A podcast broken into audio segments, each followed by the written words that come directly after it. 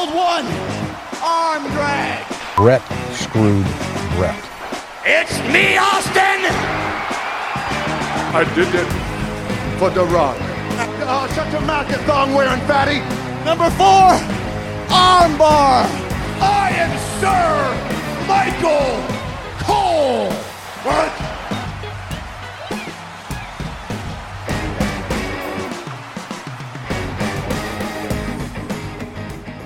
Hello and welcome to a brand new episode of Grapplecast.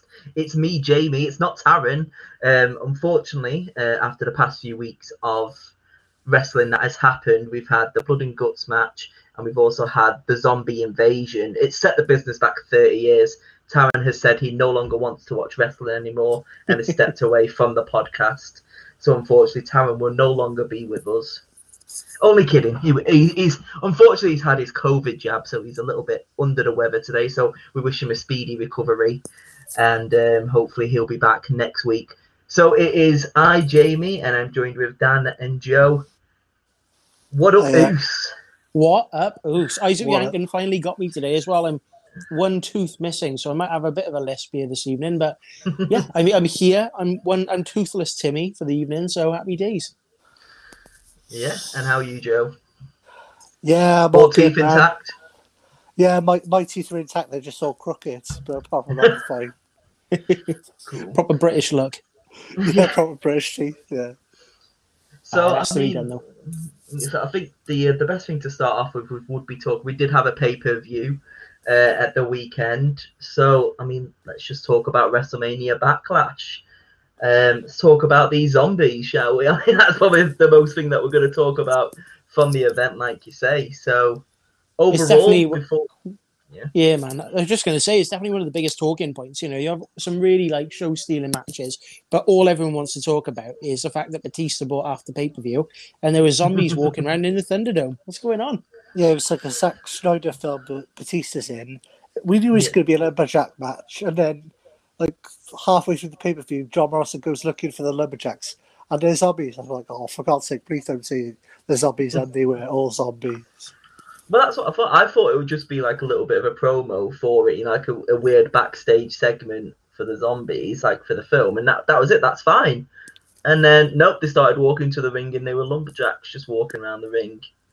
And there was a lumberjack in, you know, um, te- dressed as um, a Texas, uh, you know, Texas with the, the cowboy hats on, and yeah, the, Elvis. yeah, Elvis as well, and all sorts. And then, uh, what I thought with the lumberjacks, I thought, oh, brilliant! You know, we're going to showcase the entire roster. They're all going to be shown on pay per view. That's that was my comment with it. And then all of a sudden, it wasn't that. It was just they're all zombies, but.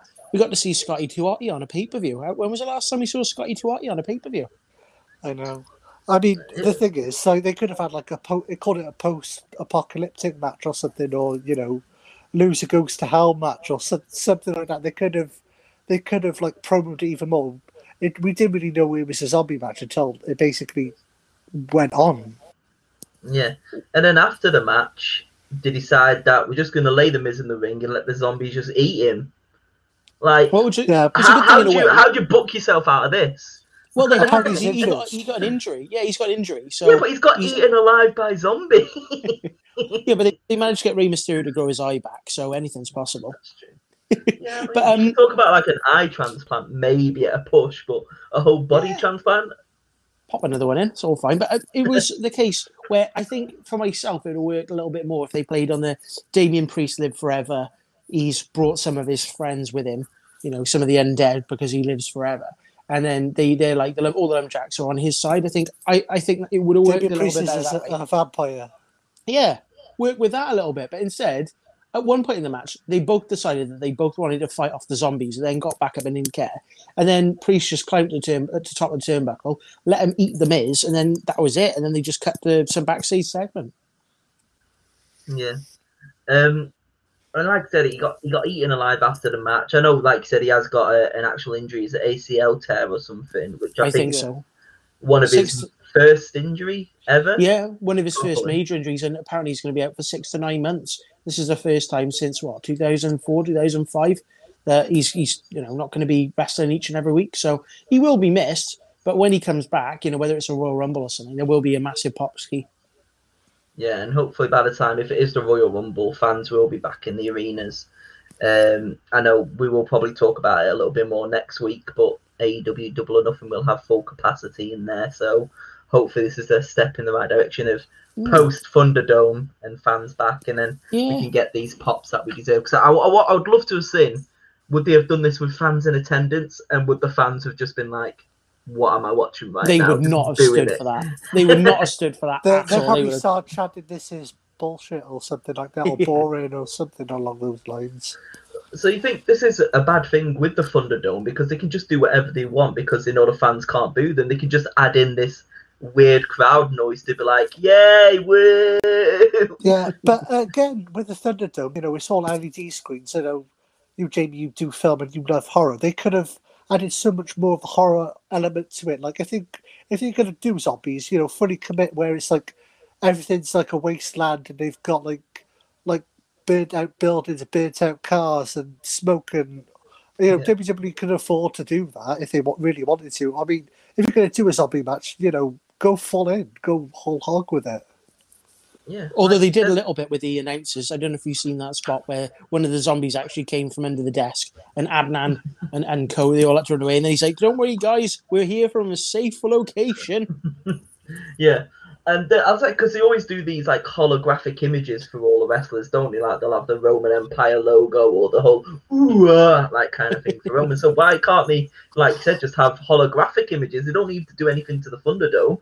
Just add it in there to make it look a little bit more spooky or better. But I digress. This was a little bit further into the pay per view, but like you said, the most the most anybody wants to talk about from the pay per view is that which which is a shame because Cesaro finally got his chance as well, and I thought that was a really really really good match. Yeah, exactly. We should be coming away going, This, you know, this is our match was the best thing about the show or the most memorable thing about the show. But the thing that we're all going to remember, you know, very similar to having Randy Orton and um, Bray Wyatt at WrestleMania years ago, what we remembered from that pay per view, that WrestleMania, was those worms and that really bad way that they shot it. And now every time somebody goes WrestleMania Backlash, you're like, oh yeah, that one with the zombies. It really was a backlash. But we will start off with the um. That is actually the first match that I've got on this list: Priest and Miz. So, Oh. Um, Um, Charlotte Flair, Asuka, and Rhea, Yeah. I want to say, was first. That was that was Yeah. the first match, wasn't it? So Yeah. I mean, we all went for Rhea Ripley on this one. I don't think there's much of a surprise on there. There was that worry that maybe Charlotte would come and just Hmm. decide that I want to be champion again and take the title, but luckily WWE didn't give it back on to Charlotte.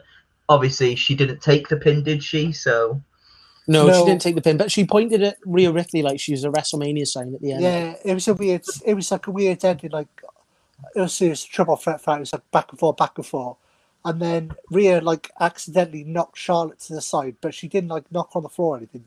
She knocked on the side, and then she quickly like um, almost like rolled up Asuka, and then like one, two, three, and then Charlotte was like, "Oh, I can't believe you got it," and then she was pointing at Rhea like, "I'm gonna get you back. I'm gonna get you back," but.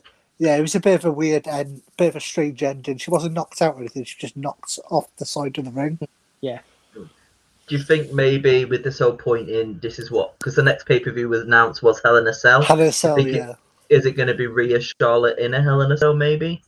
I hope so. I think yeah. that match, that, that match will be money, and those two really can, you know, do some work with each other. Charlotte was in the first ever um, Hell in a Cell, female Hell in a Cell as well. So I think it'll. Banks. Well, she was in there with Sasha Banks, yes. So um, I I think it'll be um, a good way of building. You know, I'm the veteran. I know this cage. You're a rookie. You don't know what you're doing. I think it'd be a great match, and to be honest, we'll all be winners watching that one. Yeah, because I know they don't want to oversaturate the Hell in a Cell match. They're probably only going to do two, maybe three at a max. So if you had to choose between the SmackDown Women's and the Raw Women's, I don't know, maybe Bianca Belair will face Sasha or Bayley. Would rather see Charlotte versus Rhea in the match. Yeah, it's more gr- it's more of a gritty match. You know, um, Rhea Ripley's like the hard hitting, aggressive one, and then Charlotte Flair. Ever since she came back after WrestleMania, she's a lot more hard hitting, aggressive. So you've got two aggressive people in the Hell in a Cell structure. It's just going to scream, you know, absolute like they're going to knock the crap out of each other, basically. For sure. Yeah, uh, and I think that like those two in the Hell in a Cell could actually close the show as well. I'm not sure what other matches will be announced, but you would be happy leaving that pay per view with that as your main event, wouldn't you? Oh, 100%. But um, I think, rumor wise, for the SmackDown side of things, the match I want to see is Jimmy Uso versus Roman Reigns, like they did last year with uh, Jey Uso and Roman Reigns. I'd love him to do that, but I think it's working towards a Seth Rollins versus Cesaro, Hell in a Cell, which those two in that sort of match, that'll, that'll be an absolute classic. And it'd be nice to see how they actually incorporate the cell to their styles because Cesaro's more of a in-ring grappler kind of guy, where Seth Rollins he can just do anything he wants and pull out an incredible suit. You know, he can do whatever he likes with that. Um, but um, yeah, definitely with the Raw side of things, I think that's definitely a stronger uh, main event than putting you know um, Bobby Lashley versus uh, Drew McIntyre in, inside a cage. And although Kofi Kingston did pin Brock, um, Bobby Lashley on Raw this week, so you don't know whether they make it a triple threat or what they'll do with it. But um, yeah, they do look their triple something. threat matches at the moment, though, don't they? Yeah, they've been listening triple to threat match a lot too every pay per view. exactly, and then AEW decides to do it as well. Obviously, um, after we finished recording, it was AEW Dynamite number one contendership match, and then PAC and Orange Cassidy tied. Uh, both lost, so now that's a triple threat match as well. So I'm happy with that. To it's the fair, year of triple threats. it is triple threat mania.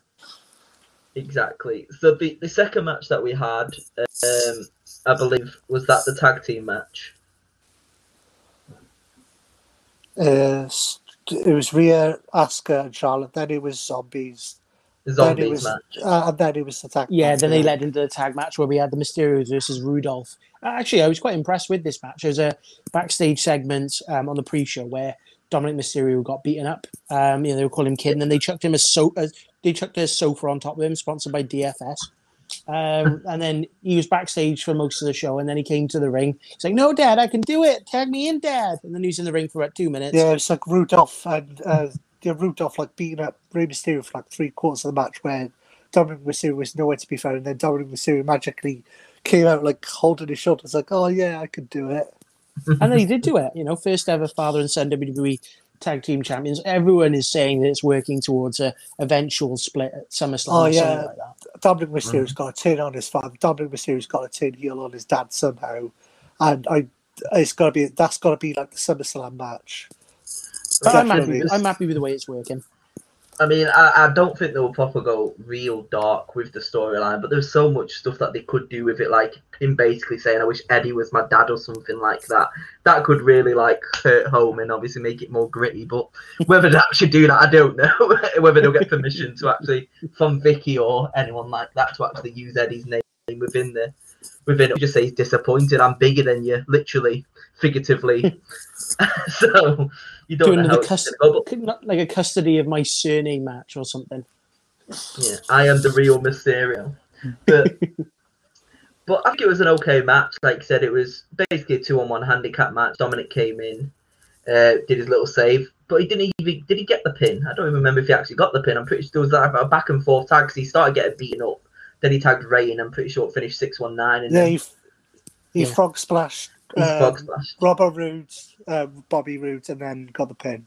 Oh, he needs to work on that frog splash, mind. It was. I know he's trying to sell an injury now, but it was a bit robotic. It's not like his father's in Eddie Guerrero, is it? No, it needs a little bit of tweaking. You know, get him on the crash mat a few times, but all in all, decent tag team match. And the title should have changed hands. You know, uh, WrestleMania sort of time, but. I'm happy that they did it on this show, and I think it was a great result. Um, be nice to see who they feud with next. Yeah. And we had that happy moment um, from the father and son, like the first ever to do it. It's, I'm surprised Vince never did that with Shane. It seems something that the McMahons would have probably done, but maybe they'll come back and defeat them in a father son versus father son match. Well, First you never know. Vince, Vince could, you know, waddle his way down to the ring. I was because everyone keeps saying, "Oh, I wondered, did it happen with um, Randy Orton and Bob Orton Senior?" And I think that would have been back in the day, in the Attitude Era time. That would have been a good time to do it. And now they've finally done. You know, it's, it's the first ever on a pay per view. There's not many first evers left these days, so it was nice to see. And again, it was we all talk about the zombies, but we're also talking about the Mysterios capturing the tag belts, and it gives Dominic an actual his first title. I mean, Tamina had to wait 400, was it 4,002 days for a first title win, where um, Dominic Mysterio's won it in his first year. So kudos to him. Mm. And Nicholas did it in one match, retired at WrestleMania 1 and 0. Well, it always helps when your dad's a referee, doesn't it? um, so, what was it that we had after this? We went into the the title match. I think it was one. I don't know if we're missing a match, but I think it was. Um, yeah, it led into then the two title. We're, we're just skipping the zombies. We're, we're Bia- Bia- Bianca versus. Oh Bayley. yeah, Bianca versus Bayley. It was so mesmerizing. I forgot about it. It was kind of Yeah. a weird finish, wasn't it? It was just a bit wooden. I think somebody said it. I can't remember where I heard it, but usually with house shows and stuff, those two would have done that match five, six, seven times before they got to the arena and actually put it on there. But it was just a bit methodical. Nothing really happened with it. It was just a bit, yeah, okay, let's just move on to the next thing. I mean, we already had that match on SmackDown like a month ago, so there, there- was no really spark to it. We all knew what the result was going to be. Yeah, So I think Ba- Bayley outshone um, Bianca Belair. You know, Bianca Belair had a feel good moment at WrestleMania. She beat Sasha Banks, as Dan said, and on the house shows and on the Raws and stuff, and like all the in betweens, they probably would have had matches, and they probably wouldn't have had this match down. But because uh, Bianca Belair hasn't been really been in the ring since WrestleMania, she hasn't had chance to really shine up her ring game, and it really showed that you know Bayley was way better than her. You know, she's still trying her best to put her over, but I could really tell that Bayley was just that much of a better wrestler, in my opinion. yeah, for sure. and Bayley wasn't even at WrestleMania. She was just uh, She's a silly host, yeah. backstage segment. Yeah, Ding dong. it's a bit of a shame. it's a bit of a shame that you know, obviously that there's no like house shows or like like off screen time where you can practice. You just have Raw and SmackDown, so that's that's suffering. Do you I think that's something that they could benefit with? Because um, Hmm. AEW have Dark and Elevation, so they they have like three matches, like three different programming that they can get matches on. So Yeah. I think that's what they're, they're lacking because obviously NXT is a different brand and Raw and SmackDown, you've got this many superstars just on one show each, so they're only wrestling maybe Well, once a you week, have- bar training maybe, but Well, you have main event, but that's like one or two matches. You used to have like Velocity and Heat, didn't you? Um, Yeah. But I don't know. They st- they don't do that anymore. I don't think it's just uh, main event. But I think you know if you had the say the tag titles being defended on all three you know, brand, brand- you know brands or the two brands you know being moved around a lot more. I think you need to w- use the division you've got. We had a segment on Raw. We had four women stood backstage: Naomi, Naomi, um, Lana, um, and the Sexy Muscle Friends, and they just stood there just doing nothing. Charlotte Flair walks in, and one of them says a quip, and Charlotte Flair gets in her face, and she just no, no, I didn't say anything. Sorry. It's like, well, do you guys want the TV time or what? Like, do stuff with your characters. All, it only seems to revolve around actual t- the title picture, or you did something to me, so I'm unhappy. They, they they don't seem to just have a match for the sake of it. You don't see, oh, you know what? We'll put Mia Yim going up against Tamina, if- just randomly, just because we want a random match, just to see what those two can do. It just seems that they, but now they're just either doing it because they're in a title picture, or just be you know, something that they work towards. Like, oh, you attacked me backstage three years ago, so we're having a match. You don't need to have a match, a reason to have a match all the time. Just have a match for the sake of it. You know, I think it'll benefit all the talent. And with Dana and Mandy, are they supposed to be heels or Lana and are they like are they both face? Are they both heels? They're both faces, yeah, and they're both arguing Yeah. that they should have tag title shots. But instead, we just Yeah. get to see, um, you know, the, the the former champions go back for the belts that they just lost on SmackDown. It just it was a fillip. I think it was mainly to um, elevate Alexa Bliss um, and what's going on. There was like That's a pyro okay going off, and yeah, I'm more than fine with that. And they they they almost burnt Reginald though. They burnt Reginald.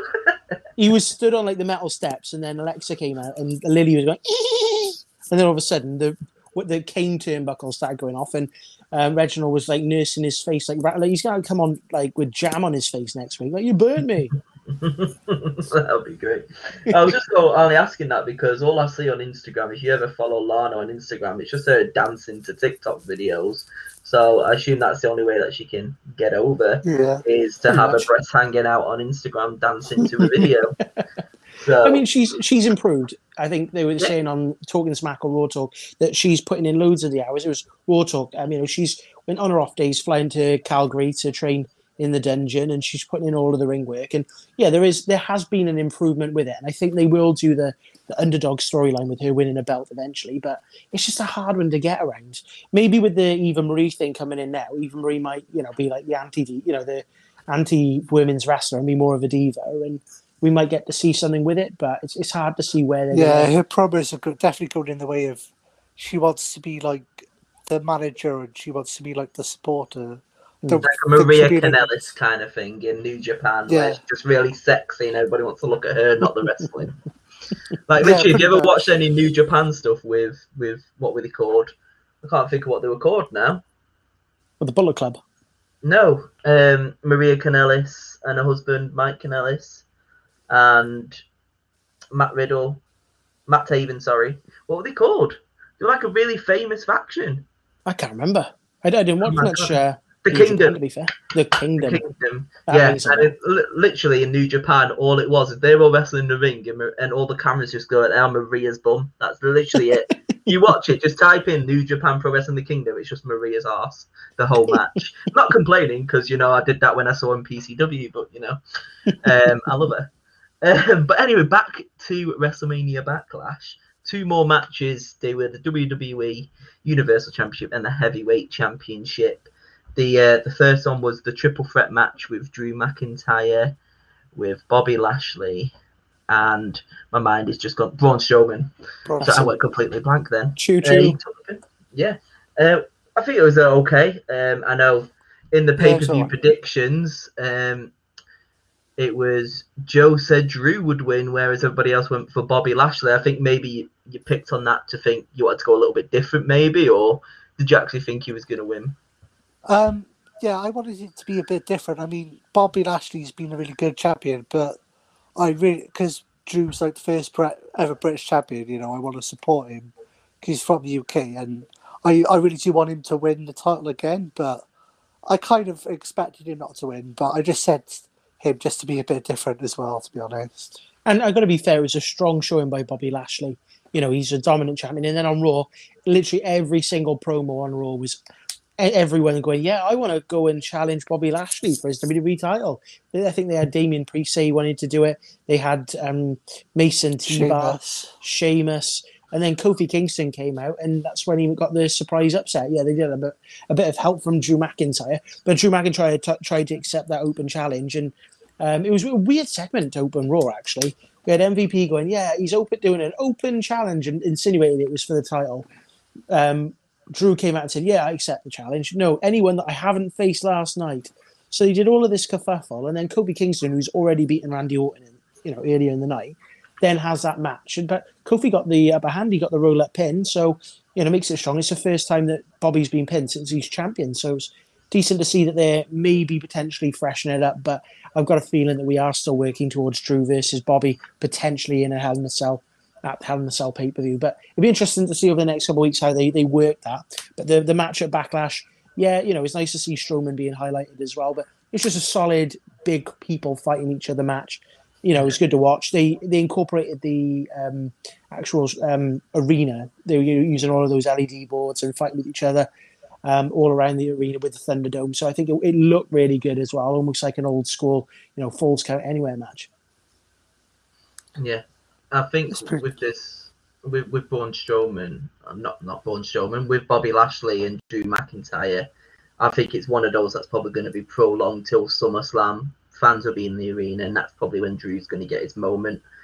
Because you, yeah, everyone thought it would happen at WrestleMania, but I've really enjoyed Bobby Lashley as champion. He's been a good champion. He's he's fought well. He's he's Yeah. had some good matches. So I'm thinking it's most likely going to be SummerSlam. Whether they actually do Bobby versus Drew for the seventh time in a row, Hell in a Cell, we don't know. But what were you going to say, Joe?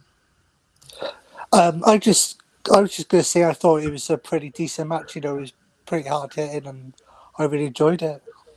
Yeah. Fair. But we go on to the main event, which I think with Cesaro, you know, he's a hard worker and he finally got his moment. This one took me by surprise as being a really, really strong match. I, I don't know if Meltzer has rated it yet, but I would probably give it a high four. Yeah. Oh, for sure. It was great. And I think the ending was a little bit, yeah, okay, he beat him clean, but then aftermath, we're having Seth Rollins come out and attack him, and we got Yeah. Jey Uso coming out and attacking him. I think the aftermath, this could have been done on SmackDown. It didn't need to be done on Backlash. It could have been, you know, I would have quite happily have had Cesaro come out and done a, you know, do a promo on SmackDown and say, okay, you got the better of me, but um, I'm going to get the better of you next time. And that's when Seth Rollins comes out and attacks him. I don't think it was needed on the pay per view, but as you mentioned, the match itself puts Cesaro over, shows that he's one of these people who can hang with the It's big guys. build, it's to build Cesaro and make him a main event player going forward. Oh, for sure. And I think they, they have done that now. You need you need opponents, you need believable opponents for Roman Reigns. You know, he's faced he's faced Kevin Owens loads of times. You know, Cesaro's a new person to come up in ranks, and he is believable opponent against Roman Reigns. Yeah. So sure. with with Roman Reigns, is is there anyone on this roster that you can think who is he going to drop that title to? Like looking down the line, do you think it's just going to be a cheap Money in the Bank win and then a cash in that way for him to lose the title? I would say the only one I could see like fans like mega popping for like uh, SummerSlam would be somebody like Big E. Like, because Big E's so over and he's such a good, ma- he's like a massive face and he's on such a tear in the minute. And obviously, Roman Reigns is such a big, Yeah. you know, It's nasty interest- heel. yeah. It's interesting you say that as well because I'm pretty sure with the bookies at the moment, Big E is the favourite at this moment in time for the Money in the Bank match. Nice. I mean, my prediction is Seth Rollins. You know, I'd quite like to see a set, this Seth Rollins versus this Roman Reigns. You know, a cool, um, a cool heel versus um, a cool heel. To be fair, you know, you, I don't think in a lot of cases you need a face versus heel in a main event. Those two having a match would be class. And he's seeing the seeds are being sown. You know, sort your family out, otherwise I will. Um, a couple weeks ago when Jimmy Uso um, cost Seth Rollins that match, so you can already see that they're sowing the seeds with it. And you know, the, the Seth the Drip Rollins coming out, you know, all flashier, you know, I'm the Messiah, I'm the chosen one. And then you got Roman Reigns, you know, I'm the one who made you in the Shield. I think it'd be a money match. Um, But Yeah. I can see Big E potentially doing it, but I think he needs to work on his in, in his promos in a way. Um, but he definitely needs to have a little bit more of a run with that intercontinental scene at the moment. I know they've got a, tr- a fatal four way this week on SmackDown for the belts, um, but yeah, so shake it up a little bit, and who knows? I think those two probably strong contenders to potentially take him. I completely agree with the end of the pay per view being a little bit anticlimactic.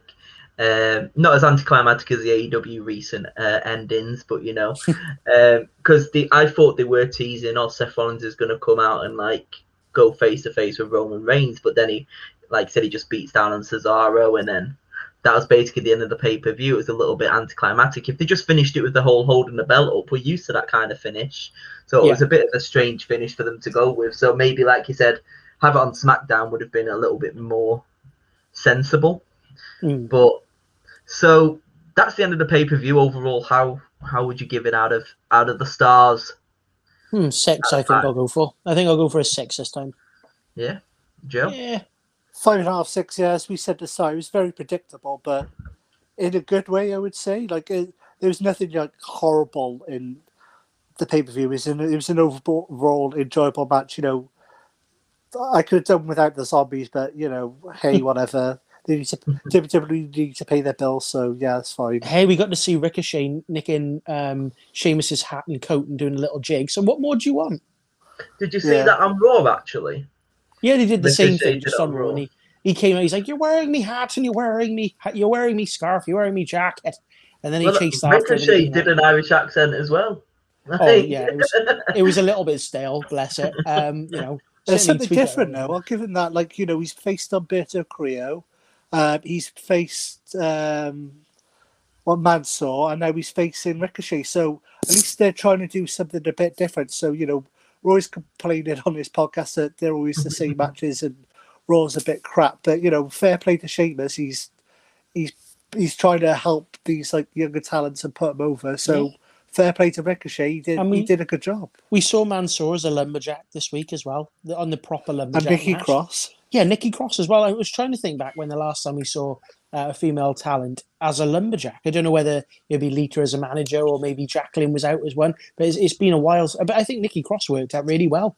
I think just seeing her there, we all were excited. We're like, oh, wow, Nikki's. And she got a little spot where she did a little ground and pound and then threw him back in the ring. Actually, I preferred the match more on Raw than I did on Backlash of the, the lumberjack because we actually got to see the wrestlers around the ring. The only thing that annoyed me is you could see, um, if you watch carefully, you can see Ricochet and um, Shelton Benjamin having like a cool little chat at ringside, going, "Oh, my yeah. spot's coming up in a second. and then all of a sudden. Cedric attacks him from behind. I'm thinking, hang on a minute. Um, you've got Ali. He's meant to hate everybody, and he's just there ringside, just having a general chat with Shelton. You're like, well, come on, mate. You're ringside. Bit of kayfabe works wonders. You know, us old school fans, we remember the kayfabe days. I think, like, so without having fans there, though, they're a little bit more relaxed, aren't they? They probably think, oh, they're not going to pick this up because there's no fans over here. They can't. Because I know you probably haven't seen the Thunderdome, but the Thunderdome sees exactly what the TV sees. You're not seeing it from your seat. So it's just the basically the TV view. So if the cameras aren't on them, like I said, they can be a little bit more relaxed and just do what they want. But that's kind of bad in a way, like you say, because they can just talk to each other thinking that they're off screen when actually no one, no one can see them, but they can. so. Yeah, we can spot you. And the thing is, I love lumberjack matches because the one thing I do is look around the ring and go, "Who's that guy? Who's that guy? Who's that guy?" I think we did it with uh, Chad Gable If few, um, you know, when he first cut his hair. I remember Taryn going, "Who's that guy stood ringside?" I'm like, "Oh, Chad Gable, that is that." Or it could have been in a battle royale.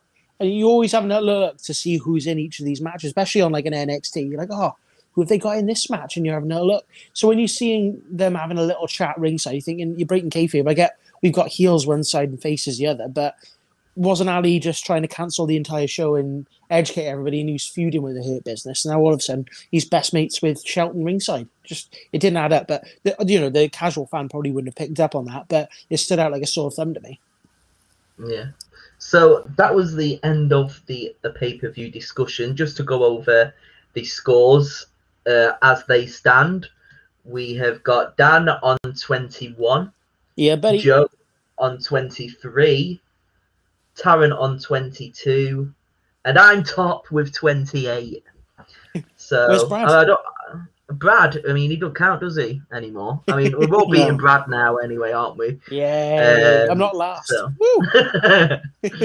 um, so Did that's it finish. really for WrestleMania Backlash, um, there was a documentary that aired just mm. after Backlash, which was the WWE Icons series, episode three, Rob Van Dam. So I didn't realize there was two more before this. Yeah. Was it Beth Phoenix and Yokozuna? That's that right. Right yeah. That's right. Have yeah. you have you watched all of them? All of them, yeah, and they're really well made. And as you alluded to last week, you know, it's the first time that Vince McMahon is truly having a speaking role, and he was talking quite a bit all the way through it, and it was nice to see. Um, Rob gave a good little way, you know, I think it, it worked quite well as a story because he was saying about his marijuana usage, and he went to Jamaica. Um, and he, he never really, no, you have to, you have to be one of the boys. Um, and then it ended by saying that he's starting his own business and he's got his own shops and it's legal in certain, you know, areas of America. Um, but it worked out well. You know, he's saying about how he went over to Raw and WWE wanted to sign him, but he wanted to help elevate uh, the ECW brand. But you know, and he wasn't taking a paycheck a lot of the time. I thought it, shined him in a really, really good light. Um, and it, you could tell WWE made it. It was really well made. And I, again, I wasn't bored all the way through it. I was enjoying watching every bit of it. And I was even pointing to Joe, I was like, oh, this is when we started watching it. I remember this bit, like with the invasion angle. Yeah. Like this is when we started like properly watching wrestling. Um, and he was the invasion, you know, he was the ECW portion. And he was in that five on five Survivor Series match. So showed that they did have a lot of stock in him as well. Yeah. yeah. And I think as well, I didn't realize he was on ECW and WWE at the same time because I know they alluded to it in the documentary that Vince McMahon was basically giving them money and obviously taking talent off them, and obviously kind of vice versa with RVD going between the brands. And yeah. that's how it all started in what 1997 when Jerry Lawler called him Mr. Monday Nights. And then Jerry Lawler was yeah. going to and from ECW as well, apparently, with him in Sabu. And they had like a whole little rivalry thing going on in the 1997, which is a bit weird. Like yeah. I said, I didn't really know that. Well, there was one episode of Raw, like War, Raw is War, where like all of ECW like turn up in like the front row. It's like Sandman, Tommy Dreamer, RVD, Raven. Uh, I can't remember what episode of Raw it is. It's like 96, 97, where they all. Yeah. And there's a couple of episodes of Raw where like the ECW talent like wrestle on Raw. There's like a yeah. big storyline for a couple of weeks on there. So it's really good. Yeah, and I said this is way before the the invasion actually happened in 2001 as well. But I really enjoyed this. I haven't watched the Beth Phoenix or the the Yokozuna one, but I really enjoyed the the Rob Van Dam one. There is actually um, a revisited as well. I don't know if you guys have seen that. There's a WWE Icons revisited and it has a bit more interviews. Kind of Matt, Matt Riddle was on this one, which I'm sure they've got a lot in common. But um, but like I said, I, I really enjoyed it. I know we were talking about it before. Some stuff that you didn't really know when he was like 18, and he gets in the ring and kisses De- Ted DiBiase's foot for a hundred dollars. And he said, "Oh, if I, you know, lasted a little bit longer, I probably could have got a thousand. But he's like, "This is my first ever wrestling money." yeah. And um, just to see how he developed his skills. I know obviously he's got that kickboxing background, but it's nice to see how he how he developed those skills and and how he got there. And you could see he was a loyal servant to ECW, and that's and he was the one that pitched the idea for ECW One Night Stand as well. Yeah, and it all worked out. I mean, I, I enjoyed the ECW One Night Stand, the one and two. I thought they were really great shows. But then we had, you know, he pitched the TV series as well, and he had that DUI, and we all know how that ended. He had his belts taken off him. Big Show had the belt, and nobody really cared. Um, but you know what? All in all, solid show. Gives you, if you didn't really know much about RVD, it gives a good light on him. And they've, uh, I had a look on the network earlier. They were doing these like best ever matches, and usually I don't watch those. They're at three and a half hours long, and they're they're a bit much even for me who watches everything. But that's something that I'd quite happily stick on because you know they'll just keep rolling through all of the memories and all of the good shows from ECW to old school Raw. You know, uh, all the way across like memorable pay per views and Money in the Bank. So I think that'll definitely be a watch. It might be something that I put on this week. Yeah, I think it's definitely one of the things that I know they alluded to in the documentary. He's probably one of the most underrated performers in wrestling because he doesn't get the credit he deserves, as he is one of the most unique performers in the ring. No one can do anything that he does. Really, he, was one of a kind. To, to obviously to say that, but he only had one WWE World Title. He only he only held it once, and then it got stripped from him because he got a DUI. I'm glad they gave him the belt though, because I remember yeah. back in the day they were all saying, "Oh, he's the greatest wrestler never to win the WWE title," and they were always saying that about him for ages, you know. And then they gave him the belt, and he screws it up because he ends up being high driving.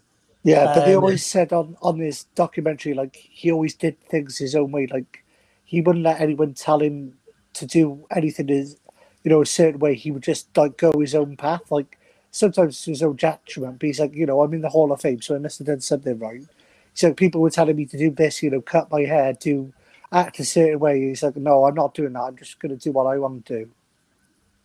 Yeah, and fair play to him. Like I said, even as as a heel when he came in during the um during the um invasion angle, everyone was still cheering him. He was one of those guys that couldn't really get over as a massive heel because everyone loved him uh, for the character that he was. Um, there's not a lot of people that can just be loved just for being a wrestler, and no matter what, character they're playing, still good no matter what.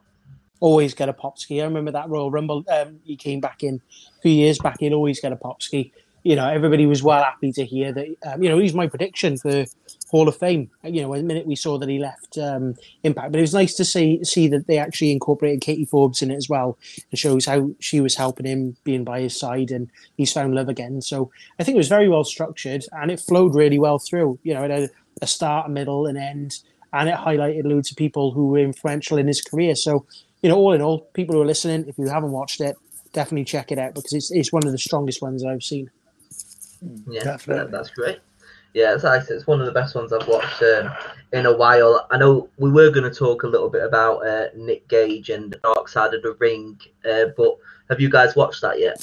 No, I haven't seen any of it. I, I mean, I've listened to a few pods where they've mm. talked about it, and there's a few people saying, um, you know, that they want to see him potentially have, you know, like a six month run in WWE, not like signed to them, but where he could have a few specialty mm. matches and be highlighted. But no, I haven't seen it, but you know, it makes me want to go and check out some of his matches because before Dark Side of the Ring, I didn't really know much. Oh, he didn't really oh, know much about him. Yeah. uh, I don't know what um, happened there. But... I, I see one uh, Nick Gage match um, on um, David. You cannot kill David Arquette when he's like tries to get back into the rest of the business. He goes like all around East Coast Indies. There's one bit where he does like a death match with a light tube death yeah. match, and he like slices all of his back up with a death tube.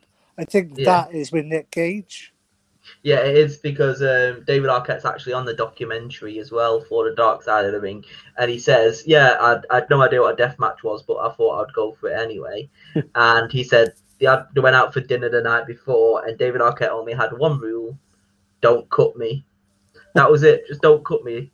And uh, obviously, he gets the pizza cutter out and just puts it over his head, puts it in his mouth like he did to Jon Moxley years before as well. And then there was one point he, he got really annoyed with it, David Arquette, and just decided to just like basically move to like obviously try and turn around and punch him.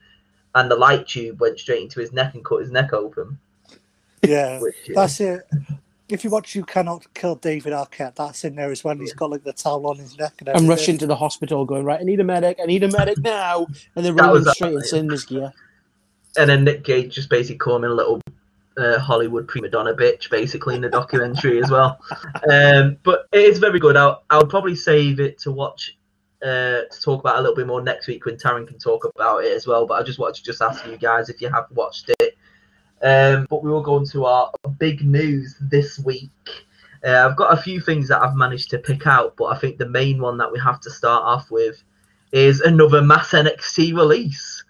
Um, Yeah, there's quite a few. it- There's quite a few there, but like I have all the names on there like are not big big names and everything. Hmm, I, I would disagree with that. I mean, Jamie, I don't know if you want to run through each I- of the I've got. I've got the list, yeah. So we've, we've got Alexander Wolf, uh, Vanessa Borne, Kavita Devi. Is that am I spelling that right? D- uh, Kavita Devi, yeah. Devi, yeah. Uh, Jessamine Duke. I Yeah. don't watch NXT, so if I butcher these names, I apologise. No, you're doing fine. uh, Ezra Judge, Skyler Story, and then referees Jake Clemens and Drake Wuertz. Yeah, I mean, from what I understand, I'll run through them. If I miss any, let me know. There's like one or two I don't know, but we'll start with Skyler Story. She's known as Brandi Lauren. On um, she was on Impact for a good two years.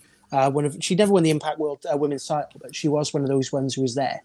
Um, but she was one of those. You remember they um, signed loads of Evolve talents at this time last year when they bought Evolve. She was one of those ones who came across, and I've seen quite a lot of her work. Um, a lot of it's on the WWE Network. She is a solid worker, and I've seen her on Instagram. She's hitting loads of like um, personal targets in the PC and stuff. So it's quite surprising why they have got rid of her. Um, they renamed her Skyler Story. They were gonna. They, they brought her back in, and that, there was this battle royal where Indi Hartwell was protecting Candice LeRae. She was in that battle royal, and that's the only NXT match I think I've seen her in. Um, but she was one of those ones I was watching out for. I think she's going to be really, really good if they actually debut her properly. Um, but now they brought in so many new people like Suri and um, Stark and all of the other ones. They're getting a, more of a spotlight. So I think on NXT, it's harder to highlight the women that they've got because they've got so many women there.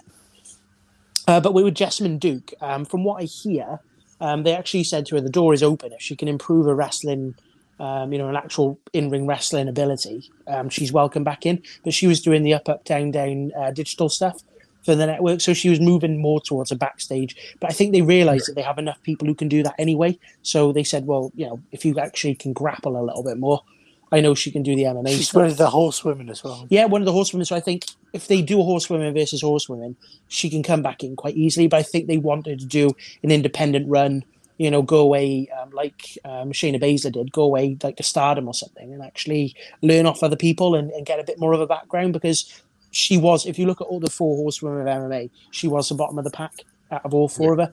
So I think that that one will work quite well. Um, but with Alexander Wolf, apparently he requested um, his release. I don't know if he, need, he wanted to go back to Germany or you know, his personal issues. We, we don't really know, but apparently it was a request from himself.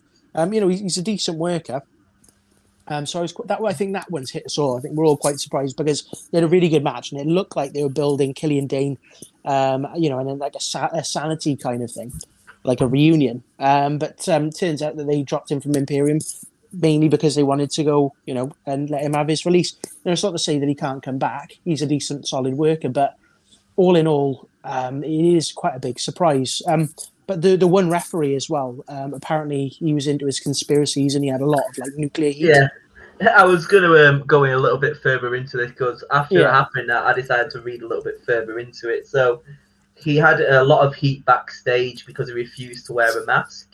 uh, so he refused to wear a mask, and he also, um, like I said, he argued about children wearing masks as it helps with sex trafficking. this was during some kind of conference that he had. So he was basically backstage at one of the events wearing his NXT gear in a video conference with some obviously Florida congressmen and stuff. And he's basically talking about children shouldn't wear masks because it helps with sex trafficking or something along those lines. I was like, all right, fair enough. And he also walked out of a Black Lives Matter speech after In Your House, which was conducted by Triple H. So, I mean, oh, you don't walk out of Triple H regardless of the subject anyway, but to walk out of a Black Lives Matter like speech, um, obviously about inclusivity and stuff, I think, Yeah. like I said, he did have a lot of heat, and a lot of people felt uncomfortable around him due to obviously these conspiracies and stuff. But he's been in it since what I want to say 2014. He was one of the. Yeah. Uh, he refereed like Ronda Rousey's first few matches as well. Um, Yeah, he's a well-known ref, and he was actually he was on Tuesday on NXT this week. I pointed it out to Joe because the new obviously the news broke. We watched NXT a little bit later. I was like, "Oh, Joe, that's the referee. That's the one that was re- you know released." You know, it's quite surprising to see. Um, but I think when you learn the background of what's been going on and you know his opinions on certain things, WWE has so many different sponsors and has to have a certain reputation. You know, and at the end of the day, you know, I don't know the guy personally, but you know, walking out in certain meetings like that and certain comments like that as well, they're not the the nicest things that people are going to get behind. They're, they're you know quite horrible things to do and say, and and you know, especially with Triple H, you, you know, he's your boss. You don't, you know, you show your respect to your boss as well. So you showing all these, they are red flags, and you're thinking, well, okay, maybe he needs to go away, get his head straight. But again, we don't know the person, we don't know what's happened. We're just reading off the rumor sites. But if it is true what we are reading, you know, I can understand why, he, unfortunately, he has had his release. Well, like I said, there is a video of him during this conference thing talking about sex trafficking and children and masks and stuff. You can you can watch it online. I watched it and I was like, still, like I said, wearing his NXT gear, you can see the NXT on his shirt and stuff. It's it's a little bit crazy, but you know, I, I'm not gonna like disregard it. Everybody's entitled to their own beliefs. If you don't want to wear a mask, you don't want to wear a mask. I mean, that's up to you at the end of the day. You should because you know it's the law. I know it isn't in Florida, but you know, there you go. But uh, that that was the NXT release. Do you think any of them will go on to maybe Impact or AEW or Yeah, I think- WWE down the line? Brandi Lauren has got a high regard. Um, you know, she can go back to Impact in a heartbeat. I can see her going to AEW. They, they need women like her. She's really, really good. Um, so I can see her going to AEW. Um, Alexander Wolf, I would predict that he'd go back over to Europe. Um, potentially, we might see him crop back up on the NXT UK in a few years once he's gone back home and seen his family. Um, and yeah, Jessamine Duke may come back if she can actually pick up on a bit of the in ring. Um, but with, I think Vanessa Borne, that's one we haven't really touched on. She's been highly touted. You know, former um, she was a former cheerleader, and she's been on a lot of classic matches as well. Like we've seen her um, do quite a bit, so she could be somebody that does quite well. Um, I could see her potentially going across to an Impact or even an AEW as well. She's she's already built, she's ready to go. So yeah, I could see that happening. Yeah, I was, I was quite surprised that you said with the whole like previous cheerleader thing as well. Um, I was gonna say just looking at it a little bit as well. She gives me a little bit of like a, a Layla kind kind of vibe, Yeah. and obviously Layla was obviously really big during that time. But, but like I said, maybe she goes to AEW and gets a little bit bigger over there as She's well. changed her gimmick loads of times. Like um, she had like a Texas gimmick, didn't she, Dan? Like she Yeah. came out with like um, like a Texas flag outfit, and then um, they changed the gimmick a couple of times, and I don't know whatever for whatever reason, it just nothing ever really worked. Couldn't for find her. the thing that worked for her. Yeah, Yeah. They tried to. I think that when she was on NXT a few years ago, they teamed her with Aliyah, and they were doing this whole um, "we're better than you" gimmick. You know, when we're with the Mean Girls, and then when Aliyah got with the Robert Stone brand, I honestly thought that uh, Vanessa Borne was going to go across with that, but they've got Jessi Kamea at the moment. She's absolutely smashing it. So. Yeah, and what, what apparently what they were going to do as well, they were doing going to do this um, like Charlie's Angels like gimmick on SmackDown a few months back. They were going to have Chelsea Green, Vanessa Borne, and Santana Garrett.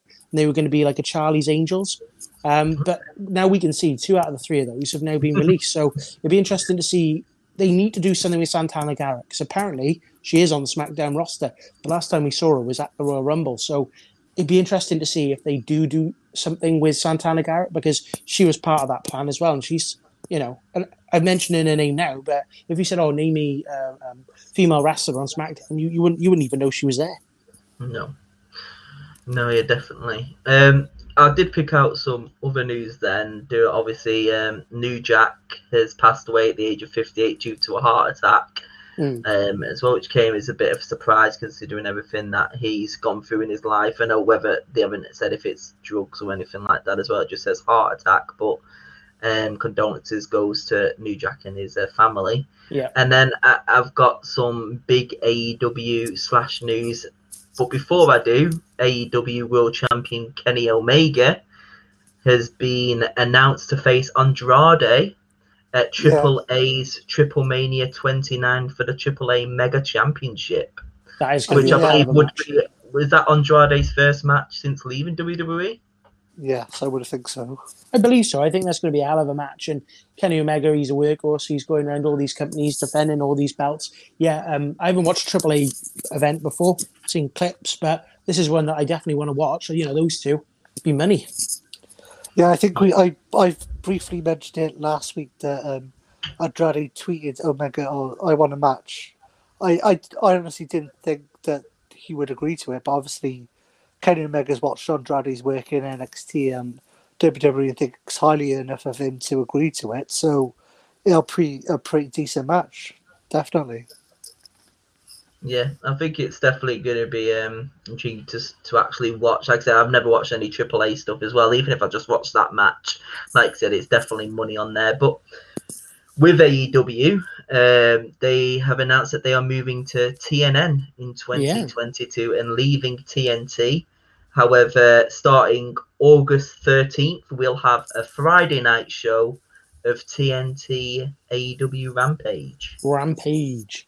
Yeah, I think it's a really good deal. Apparently, it was an eight figures. Um, there was a deal with Time Warner to have them um, have a the show with them, and they're bringing in that extra Friday show that apparently is going to air after SmackDown. So we're not going to have a Friday Night Wars. It's going to be afterwards. But you know, it's it's it's great. They've got so much talent. They've got about fifty seven thousand stables that they need to showcase every single week. So yeah, it only works for the the better. Um, more eyes on the product. Um, and it just goes to show that they are doing something right. People are saying, "Oh, you know, they don't know how to work their product and they're a failing company." Well, this goes to show they're not. They've just made eight figures, um, and it shows you know Tony Khan's doing an excellent job. So it's it's only good news, I think. Yeah, I think especially over here anyway, um, because on Monday, like I said, you have AEW Dark Elevation, Elevation. Tuesday you have AEW Dark. Wednesday you've got Dynamite, and now Friday you're gonna have Rampage. I mean, just like WWE, you've got four out of the five nights of pure like it's just the AEW content. So to say that they, they're not doing it right, they're doing exactly what WWE are doing. They've got basically every night nearly throughout the week of wrestling. And I think the only thing I was concerned with, which Taryn did mention to me yesterday when we were speaking, are TNT smaller than TNT? Because I, I thought it was the other way around, like TNN are like better. Like really, is it is it cast as a downgrade going from No, TNT an upgrade. Um, more people, more Yeah. people watch TNN. Um, it's um, on Yeah. more channels in America. So um, people, the casual audience, are flicking through. Go, oh, hang on a minute. What's? Oh, there's Chris Jericho. I know him, and they'll watch it. So more eyeballs are on it. It's only a good thing. Yeah, there's like there's TNN, there's NBC, and Yeah. They're your Yeah. three base. They're your three basic cable channels, aren't they? Um, Yeah. So you, you basically they're like our ITV and BBC. That that's what I thought anyway. But Tam was saying, no, no, like when WCW was dying, they decided to put on TNN and got rid of it from TNT. Whereas TNT is a more premium channel. Yeah. Obviously, TNN will be like your channel three, a channel three, ITV three, basically. That's it. They got so many Uh, channels in America. In ITV one, sorry. No, I got you. Yeah. I got you. you know, I think, yeah, back in the day, back in the 90s, it used to be a lot different. But now, with the internet and stuff and all of these channels, that TNN does have more people watching. Um, so I think it is only a good thing. Um, and that Yeah. they've got them on there. We've got we get an extra wrestling show out of it. I just hope over in the UK, you know, especially with Anthony Go- Ogogo flying the flag for us, that we're going to have them. I'd love them to be on primetime ITV. I, don't, I can't see where they don't do it. I know they got Jonathan Ross on on that slot um, on the normal ITV, so that may be one of the reasons. But put it straight on after Jonathan Ross. I say put it live. Why not? I mean, Yeah. what are they doing? They're probably just showing some gambling show anyway, aren't they? Like bet, bet live or whatever. But um, like I said, I, I just decided to get AEW Plus so I can watch it on demand like the day after rather than waiting till the Friday night. I know it's only a day or so extra, but Yeah. like I said, I, I enjoy the product that's on there, and like you said, it's the first time since I want to say over 50, 10, 15 years that I've bought a pay per view because of obviously the WWE network. So I'm buying the pay per views because the AEW product has shown me something that I want to pay for. So Yeah. I'd happily pay five pounds a month to watch all of these programs. Like I know some of them are on YouTube, but I'm gonna have AEW Dark, Ele- Elevation, Dynamite, and now this Rampage as well, all on Fight TV for what four forty nine a month. I would happily pay for that. Yeah, can't complain. And you know, I, I I'm a happy, happy fan of the WWE Network. I pay nine ninety nine for that. You know, I have Yeah. to pay for BT as well to watch um, Raw and SmackDown live. You know, it's, it's only a small expense if you think about it. It's a cost of two. You know, probably the cost of a premium coffee. So you might as well. Exactly. And my last news on AW is again we are going to go a little bit deeper within this next week as Double or Nothing is next Sunday on the 30th, the 31st. One of them I can't remember off the top of my head. Uh, Double or Nothing, but the AEW Stadium Stampede match is back. Yeah, It's the Pinnacle versus the Inner Circle in a Stadium Stampede, where if the Inner Circle lose, they have to disband. Mm. And we all know Chris Jericho's going on a Fozzy tour in a couple of weeks. Yeah. Mm. So, I mean, it, it's interesting because I know the last one happened during the pandemic. So, I don't know if they're going to have fans within the Jacksonville Jaguars Stadium whilst this match is on. Maybe I don't know. Uh, I doubt it because it's going back and forth between all the different areas. I know, like with Matt Hardy, had that pool of reincarnation and stuff, and came back as version one, didn't he, and stuff. But um, I think like because because like I said, they do have a full capacity for AW Double or Nothing, so they are going to probably have to watch this match as maybe a pre-recorded match because of Chris Jericho's injury. Yeah. But I, I mean, I really enjoyed the first one last year. Uh, I don't know if you guys feel the same as well. Like I'm looking forward to MJF. Can't do any wrong in my eyes. I, I absolutely love the man. So I still remember that buggy shot with Sammy Guevara. So Yeah, Yeah. yeah, it was it was quite good last year. It was like something different, definitely. But it'd be, it'd be a decent show. And um, yeah, I think it's the 29th or the 30th of May. Um, and it's bank holiday uh, for us here in the UK. So we all, most of us have got the Monday off. So I've not stayed up for a uh, AEW pay per view, but never say never. You never know. It might be my first one. Yeah, uh, I think the the whole thing with AEW, they used to do them on Saturdays, but I think they've gone to decide to do the Sundays now as well. Uh, but I know, like last year, most of them were on the Saturdays, you know, just to hopefully try and get more more viewers. But I think the last two have been on a Sunday, so I'm sure it's the thirtieth. Like, I'm pretty sure it's Sunday the thirtieth. Either way, it's next weekend, whether that's the 29th or the 30th.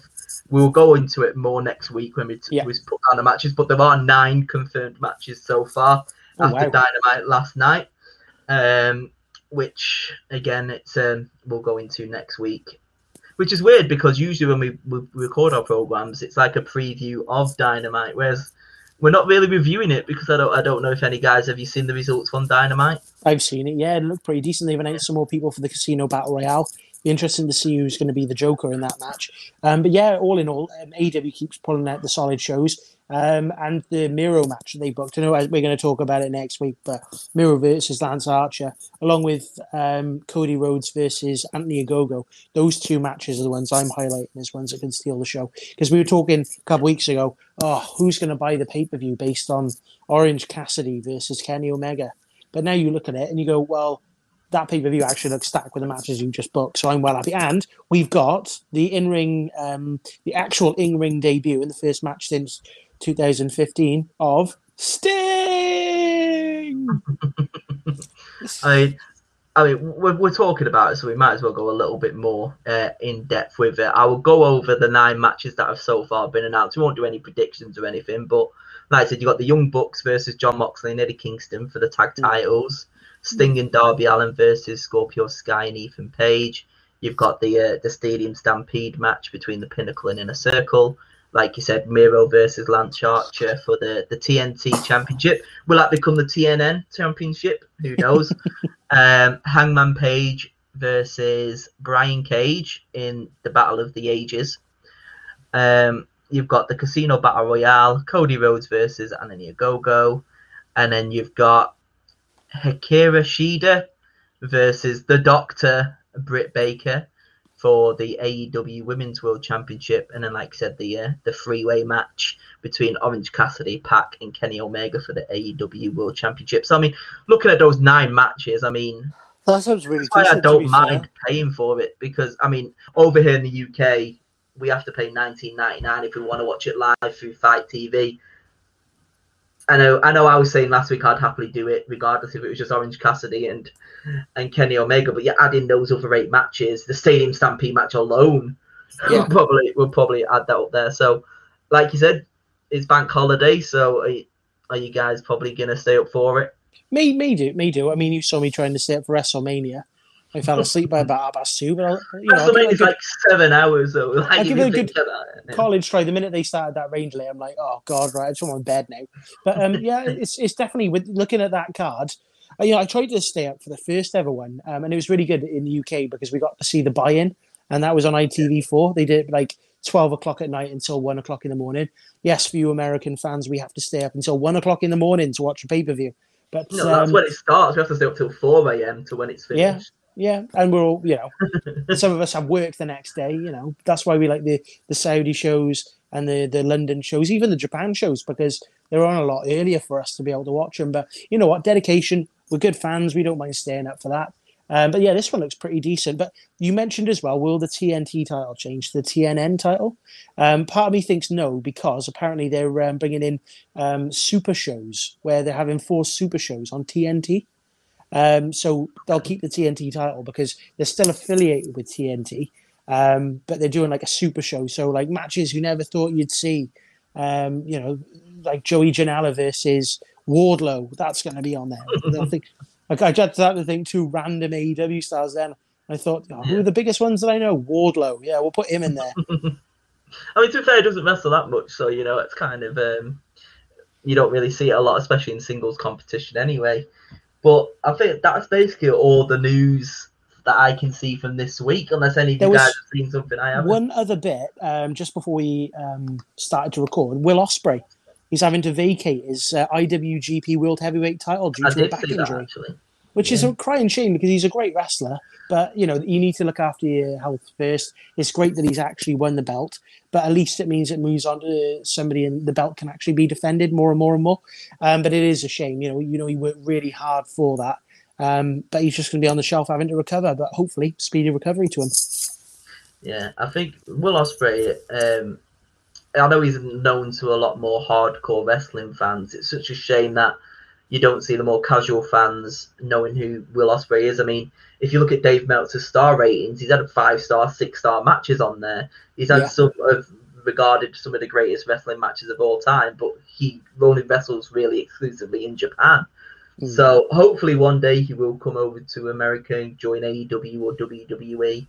But um, yeah, I, I love him. I saw him, I think, for Preston uh, City Wrestling, and he's just he's We saw such a great talent. sport, did we, Dan? Yeah, we saw him in uh, the Newport Centre. He faced Kirby. Um, but um, yeah, he could come to um, America sooner rather than later because apparently WWE's in talks to sign his girlfriend, Bea Priestley. So if she comes over to NXT or WWE, you know, I could see him potentially following suit. But I remember hearing him on, I think it was on a Jericho podcast or whatever it was, basically saying that he enjoys living in Japan. You know, he's got he- he's got residency there. Um, you know, he enjoys the UK. He doesn't really want to travel too much, but it's all about the money as well. And he's such a big star. You know, AJ Styles for years wouldn't come to WWE, but then the moment arrives, and he's one of the biggest stars that they have. So, yeah, the door the door's definitely open whenever he wants to come across. But I think with Bea Priestley, if she does come to WWE, you know, it's a stepping stone to get in there. Yeah, and I think maybe I don't know if AEW is a bit more prominent destination because, like I said, they've got these connections with New Japan Pro Wrestling, and like I said, Okada was on there the other week facing Jon Moxley, weren't he?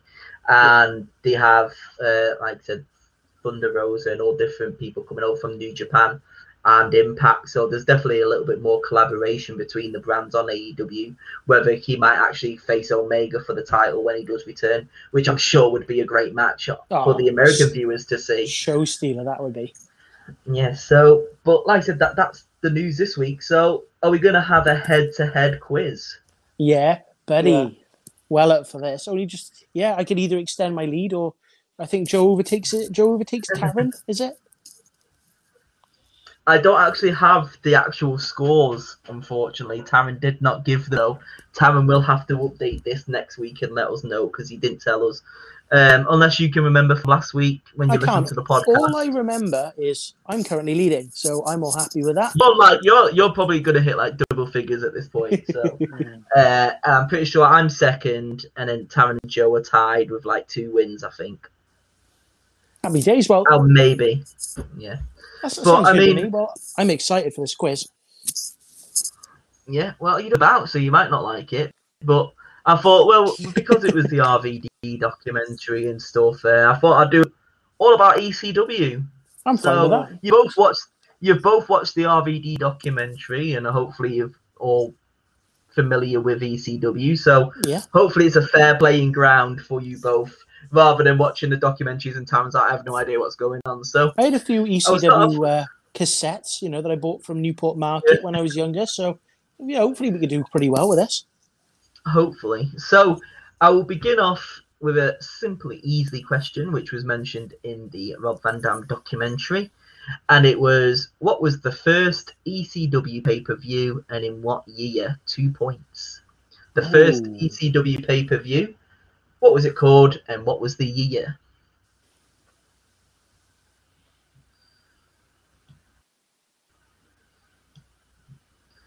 I also tried to mix the questions up a little bit so it wasn't just ECW, ECW, ECW, ECW. So, Paul Heyman, uh, question. Paul Heyman has managed or has been the advocate for six WWE champions. Can you name the six superstars? So, Paul Heyman has been the advocate or manager for six WWE champions. So, this is the time when he was the manager or advocate and they won the title. Who were they?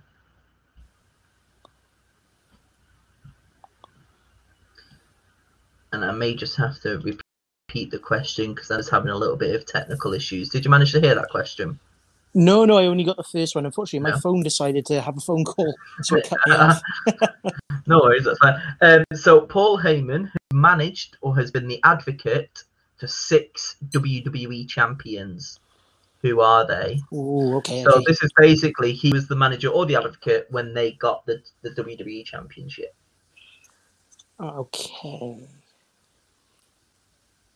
Give me a second. I'm pretty sure I'm rolling through them now. Mhm. Are we counting the Universal? I believe so, just world championship. Ah, Probably. that's cool. Um, okay. Um, yes. and if this is wrong, I apologise. I got this offline. No, that's okay. Um, so did he have to manage him at the time they were champion, or could they have gone on to be a champion? No, we managed him at the time because, like Stone Cold, he used to manage in ECW, and then And he went on to Undertaker. champion in Stone Cold, and me, Mark Calaway. However, this is when he was their manager. They won the title, or they won the title because of him changing and becoming their manager. I've got four, but that's gonna have to do because I'm stuck.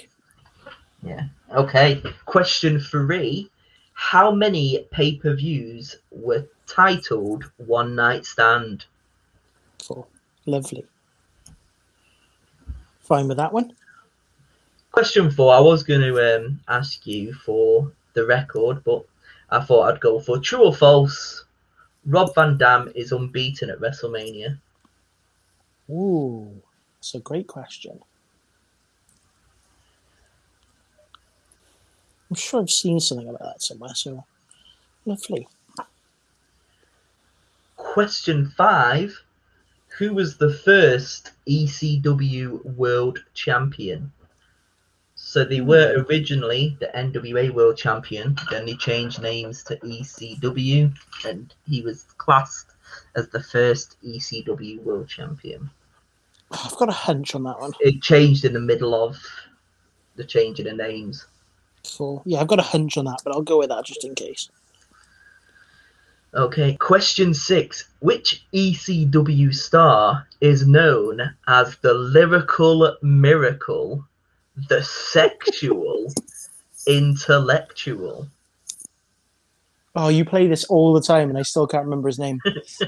I decided to leave the last bit out because nobody wants to see or hear that.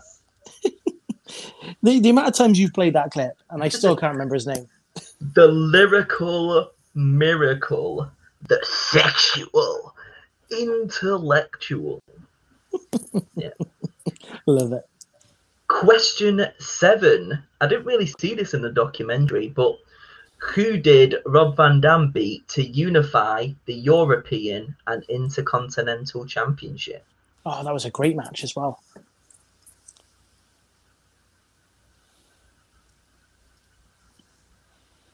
And he's classed as the last ever European champion. Mm. Yeah, we'll go with that. Question eight. In what year did WWE relaunch ECW as its third brand? Okay.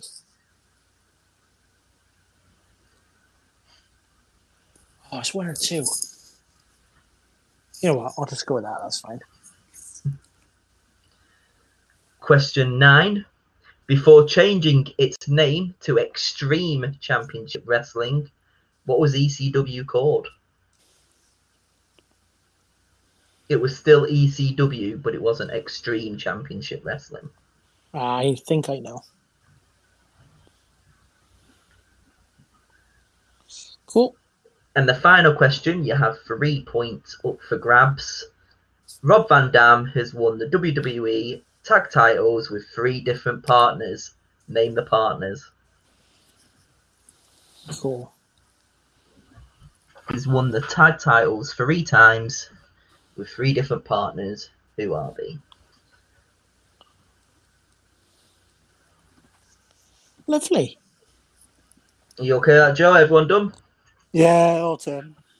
Okay, so we'll start with Dan. Question one. What was the first ECW pay per view and what year for two points? Was it barely legal? It was barely legal. That's a point. And what? year? 1997. It was 97. Two Yeah, buddy. points. Joe, what did you I get? got barely got ninety seven as well. Perfect. Okay. Now this is for six points.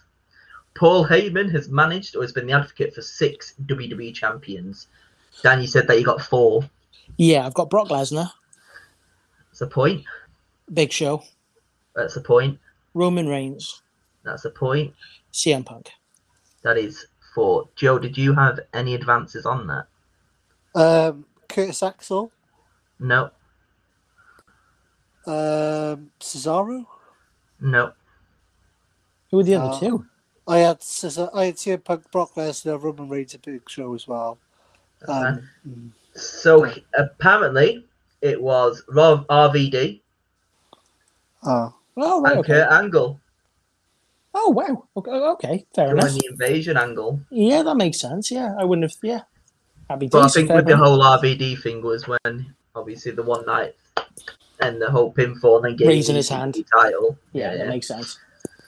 Um, so question three: How many pay per views were called One Night Stand? Joe, two.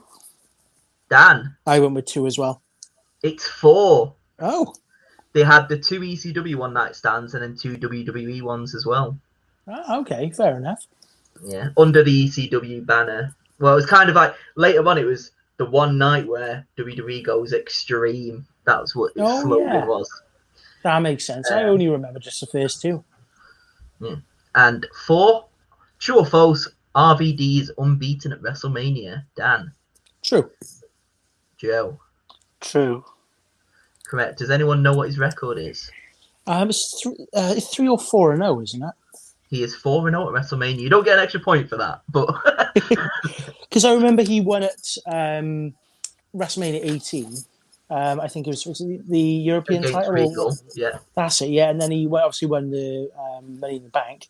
I'm sure there was a couple others here along the way. yeah. Um, uh, he only had one singles match at WrestleMania, and that was his first match against Regal. He Oh, had the right. Money in the Bank match. He had um, like a six pack challenge match or something, and then he also had like a, an eight man tag match as well against some WWE people. oh, um.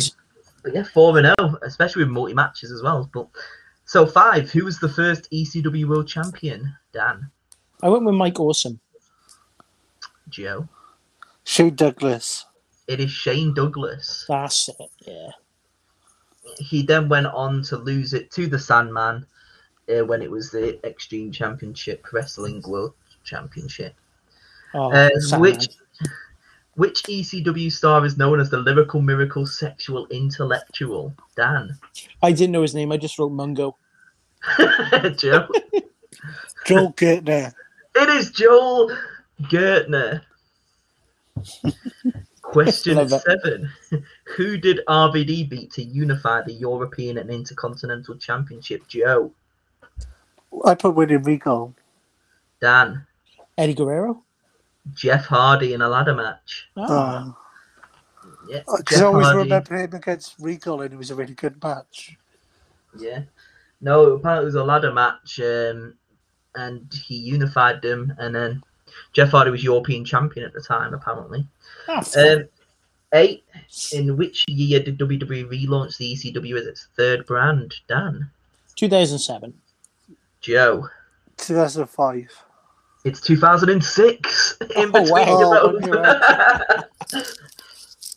I said it was Question. between two years. Question nine. Before changing its name to Extreme Championship Wrestling, what was ECW called? Joe. Eastern Championship Wrestling. Dan. Eastern Championship Wrestling. Correct. And the final question, you have three points up for grabs. RVD has won the WWE tag titles with three different partners. Can you name his three partners? Dan. Kane. Yeah, that's a point. Co- Kofi Kingston. Nope. Um, Evan Airborne. Okay, Joe. I got Kane, Edge, Rey Mysterio. Rey Mysterio is correct. He won it with Kane, Rey Mysterio, and the third person was Booker T. Oh, yeah, Oh. of course it was on the yeah. Okay, so that's all the questions. If you want to total up your scores, we'll see who is our winner. Hopefully, you did okay at home as well. If you are totaling up, let us I know think- on Twitter what, how many you got. Yeah, man. I think Joe's beating me this week, but I only had nine. I got 12. Joe is the winner, which means Taryn is bottom. I don't have the scores, but Taryn is bottom. That's what happens when you get the COVID jab and you decide not to come on the podcast. The Jericho lose. jab. Yeah, so I mean that's that's it for this week's episode of Grapplecast. Hopefully we'll be um, back to our gruesome foursome. That's twosome, isn't it? What what's the word for foursome? Um, quadru quadru Quadruple. quadrupode. Our, our, our quadruple, a quadrupod, a quad- quadrupod. quad- I like that, our quadrupod. um, our quadrupod because of podcasts as well.